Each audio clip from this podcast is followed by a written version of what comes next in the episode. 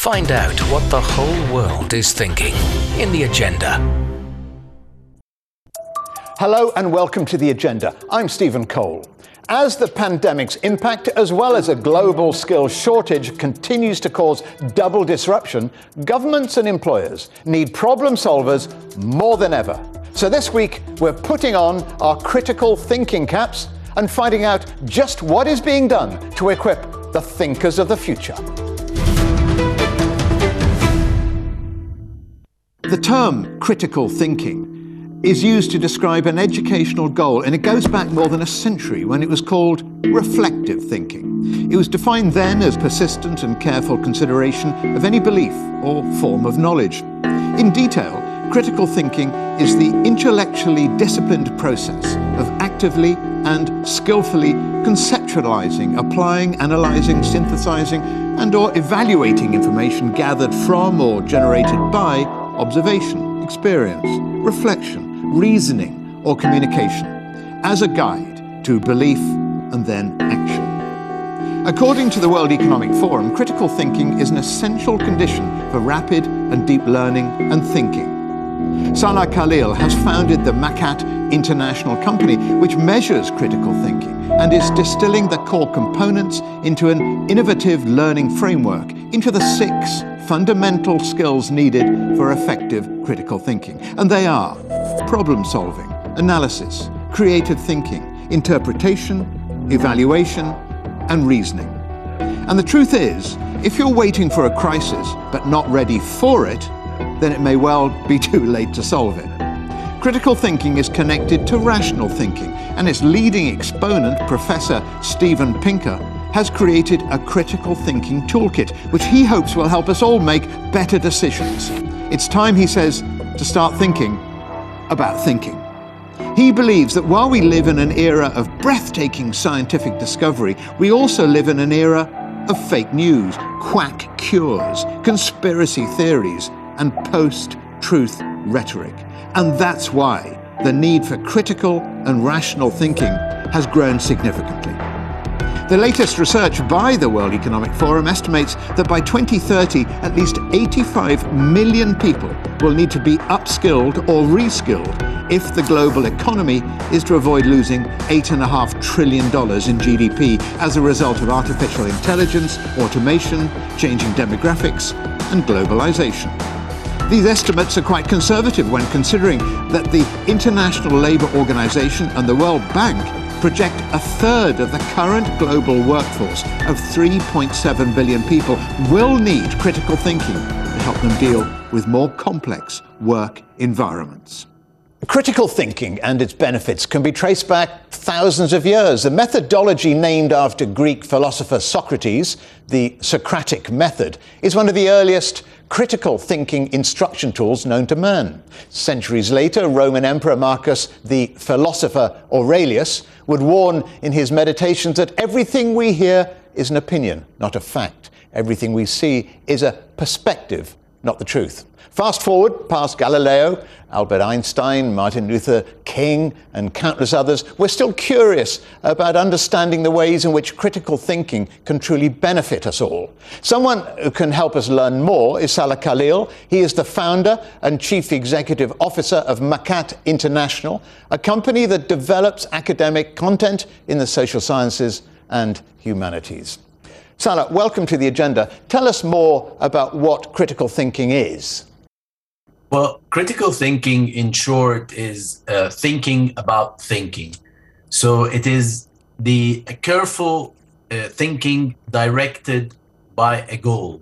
So essentially, what you have is a process to help one uh, make up our mind about what we believe and what we do. It is self guided, self disciplined, self uh, self-monitored and self-corrected as well. The largest body of literature on critical thinking can be found in three major disciplines, including philosophy, psychology, and education. Each of these disciplines have a different conception or definition of critical thinking. For example, philosophy uh, defines critical thinking as perfections of thought or the perfect critical thinker or the best critical thinking. Psychology is more interested in the actions and behaviors critical thinkers do.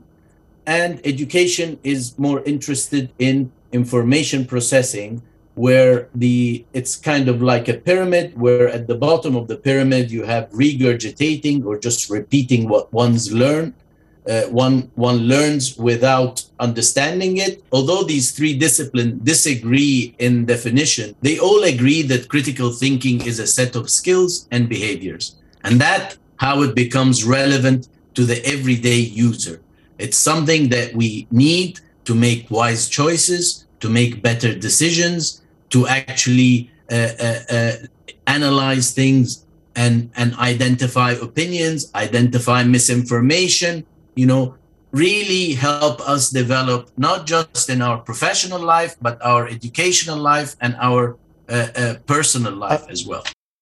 Now, I'm looking at the latest research by PwC, Korn Ferry, the World Economic Forum, and they are estimating that in about eight years, 85 million people will need to be upskilled or reskilled um, if the global economy is not going to lose trillions of dollars uh, in GDP as a result of artificial intelligence, automation, changing demographics, and globalization. So, how can critical thinking come in here to help with that upskilling and prepare people for the huge changes that are going to happen? Many of the skills that we're using in the current economy, machines will probably do them better in the future. And if that's the case, these skills will decay with time. So it would not be sensible to invest in skills and invest heavily in those skills that will decay with time. You should be focused and you and focus your investment on skills that will not decay with time. And critical thinking is one of those skills not just because I'm saying it. This is because the World Economic Forum says that the top 10 skills in 2025, 2030, 50%, at least 50% of those skills are critical thinking skills. Um, and you've also connected uh, critical thinking with pulling people out of poverty, haven't you? Absolutely. Uh, if you look at China, for example, and what they have done uh, in terms of pulling almost 900 million people out of poverty. That's that's almost a billion people. That's a very very large number. So the way they did this was very interesting, and it's definitely uh, you know a, a, real example of how uh, politicians work together to maximize social benefit. So in certain villages where there was it was not possible to uh, connect the village to electricity or power generation or roads. They actually moved the whole village to a new village where it's easier to connect and therefore creates an opportunity for opportunities for employment, opportunities opportunities to move up the the social scale and and develop as human beings and remove themselves out of poverty. So how do they how did they do this? Well, why did they choose this idea? I can assure you that there were a lot of problem solving experts, a lot of analysis experts, a lot of creative thinking experts, a lot of interpretation experts, a lot of evaluation experts, and a whole load of reasoning and justification behind this strategy. All those skills make up critical thinking.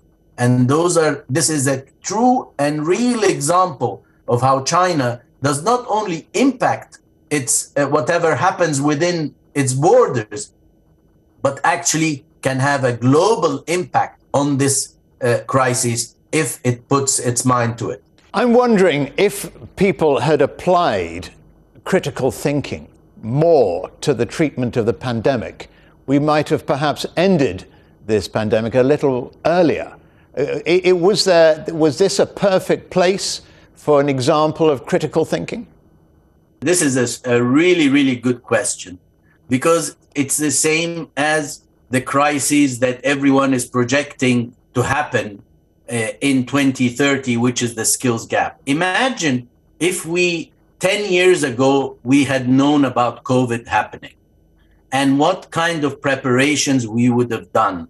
The vaccines would have been ready, lockdowns would, would have had enough research to understand when to lock down, when to open, how to do it, how long is it for, and and really not let people go through the suffering they went through by losing uh, uh, you know close family members and not having the ability to say goodbye to them properly. So we we could have avoided so many things but that aside if we didn't even if we didn't have the luxury of 10 years before the pandemic happens and knowing about it and planning for it even when the pandemic happened there were a lot of decisions that were made that actually were the opposite of critical thinking.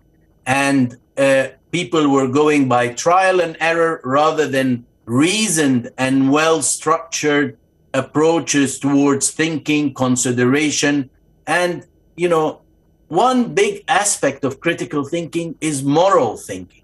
And that's really, really important in today's world. We need more moral thinking because good thinking will result, you know, will help you become a better moral thinker because you don't need to lie, you don't need to hide things if you think through things properly. Salah Khalil, many thanks to you for joining us here on the agenda. Thank you very much. I really appreciate your time. Thank you. Still to come here on the agenda. With misinformation now rampant, I find out how universities are helping students question the superficial facts of the future.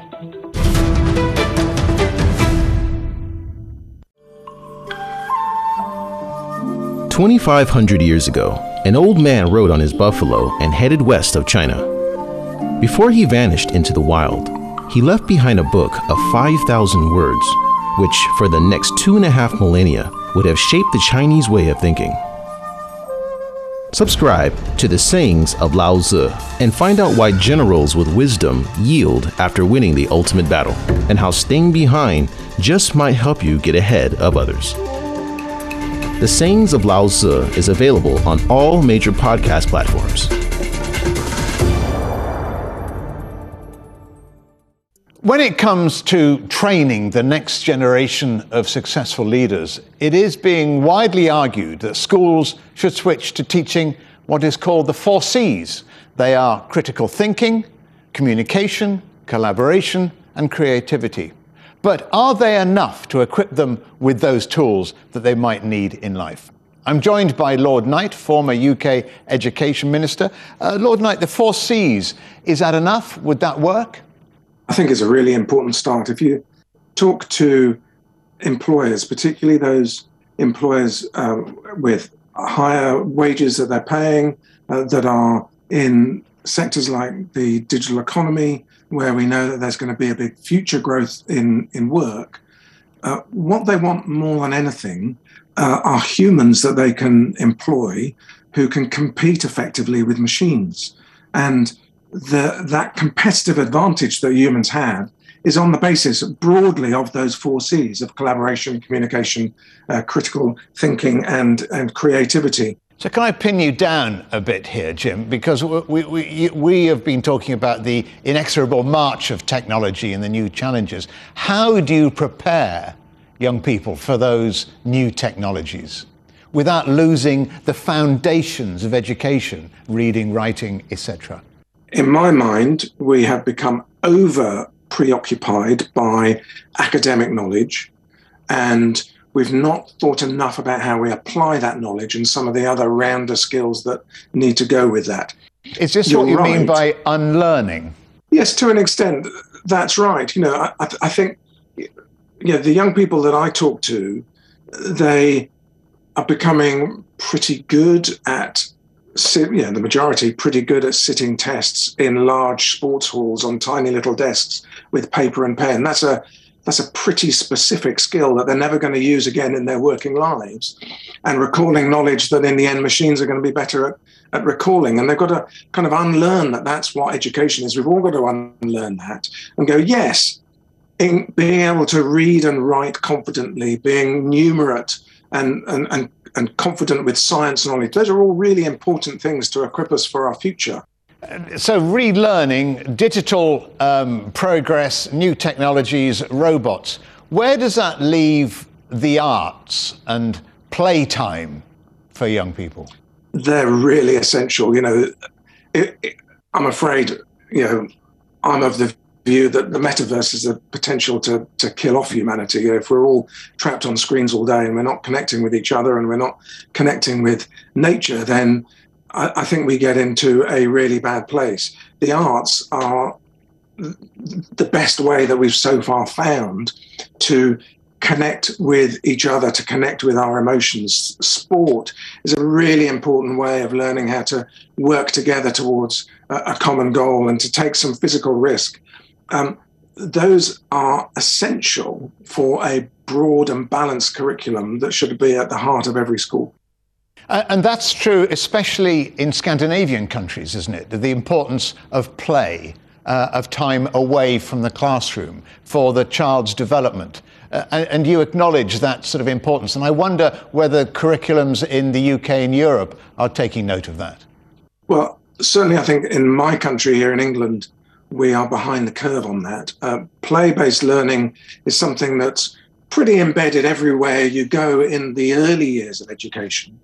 And then as you know, and, and, the great Sir Ken Robinson, who sadly died last year, uh, you know, he talked about how as you get older and go through school, gradually we just start to educate from the neck upwards. We forget about educating for dance, for sport, for creativity, because we're just focused on on that academic and um, that sort of cognitive development, and and uh, we're missing out a lot. What play offers is the opportunity to learn through failure, through trying again and again, and, and collaborating with with each other.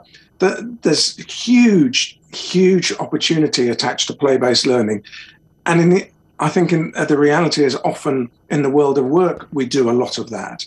You know, uh, it's possible to misinterpret that in terms of people playing when they should be working, but there is playful working, uh, which is highly productive. Finally, uh, can critical thinking be contagious. If you're leading a team, if you're leading a school, uh, and you're thinking along these lines, will people follow you? Do you think? Will people listen? Will people copy you? I I believe so. I, I think if if if we're talking and uh, an idea is sparked of something that you've not really thought of before, because someone's thought about the problem differently, they've thought they've they've been creative in the way that they've thought about things, they've interpreted things differently um, then that sparks something in you, and you go, "Oh, okay, that's interesting. That's a bit like that other thing that I was thinking about the other day." And then you start to join up the dots of different bits of knowledge that we all hold in isolation and create something um, really exciting. You, you know, I could it's a bit like the imaginal cells in the final metamorphosis of a caterpillar into a butterfly. They sit separately, they're, they're separate DNA from the rest of the caterpillar, but then they start to hum on the same frequency as, as each other. And out of that, the beautiful winged butterfly emerges. And that's, that's a metaphor, if you like, for where we can get to if we embed this thinking properly. A beautiful metaphor. Lord Jim Knight, many thanks for joining us on the agenda. Thank you. It's never been more important for students at universities to learn about critical thinking. Anthony McClaran is the Vice Chancellor of St Mary's University in London, and he has huge experience in education and also of running the Australian education system. And he joins me now. Um, Anthony, are universities aware enough of the importance of critical thinking? I, I think many of them are, and I certainly think they should be. I think critical thinking is central to the purpose of what universities are here for. Is it a new concept? I don't think it's a new concept at all. And at St Mary's, we're, we're a Catholic university, and we we draw on on that intellectual tradition. And you know, for us, we go back certainly to Thomas Aquinas and his approach, where uh, where he listed every argument, and then against every argument, listed those arguments which would be against that argument. So constantly evaluating, testing, making sure that arguments stand up, uh, testing what the opposition to them is, what alternative theories there might be, and th- uh, might be, and then arriving at a, at a conclusion ab- about the way forward. So, uh, critical thinking teaches you one side, but then you must consider the other. Yeah, and maybe there'll be more than two. You know, it's about synthesizing, uh, experiencing, understanding a whole variety of arguments, learning to evaluate them critically. In other words, not simply taking them at face value, learning to understand what might be determining those arguments, and then using uh, your intellect to evaluate balance and reach a conclusion, uh, which um, both can guide you in terms of what you might believe to be true or what you might believe to be right, but also guide you in terms of, of action. It isn't simply an intellectual exercise, it can be and should be a guide to action in the real world. People would summarize it as thinking out of the box, and I've never quite known what that means. Uh, so perhaps you could explain a little more about that.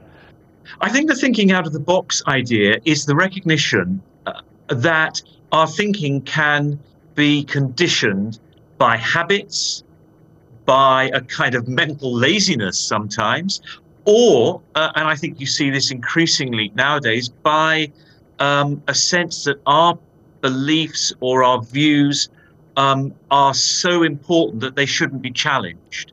And so that reluctance to embrace challenge and to embrace a diversity of viewpoints, I think thinking outside the box, in other words, thinking outside those tram lines that your habits and maybe your upbringing have given you uh, can be, uh, I think, a very important way of looking at particular problems or situations in a new and fresh way, leading to new knowledge.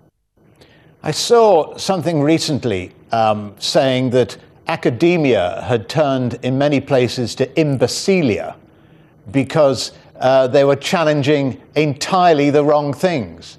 Uh, does, that, does, that ring true or not? Well, not at St Mary's. Uh, I would uh, certainly say you might expect me to say that, but I, I think it's it, it's true.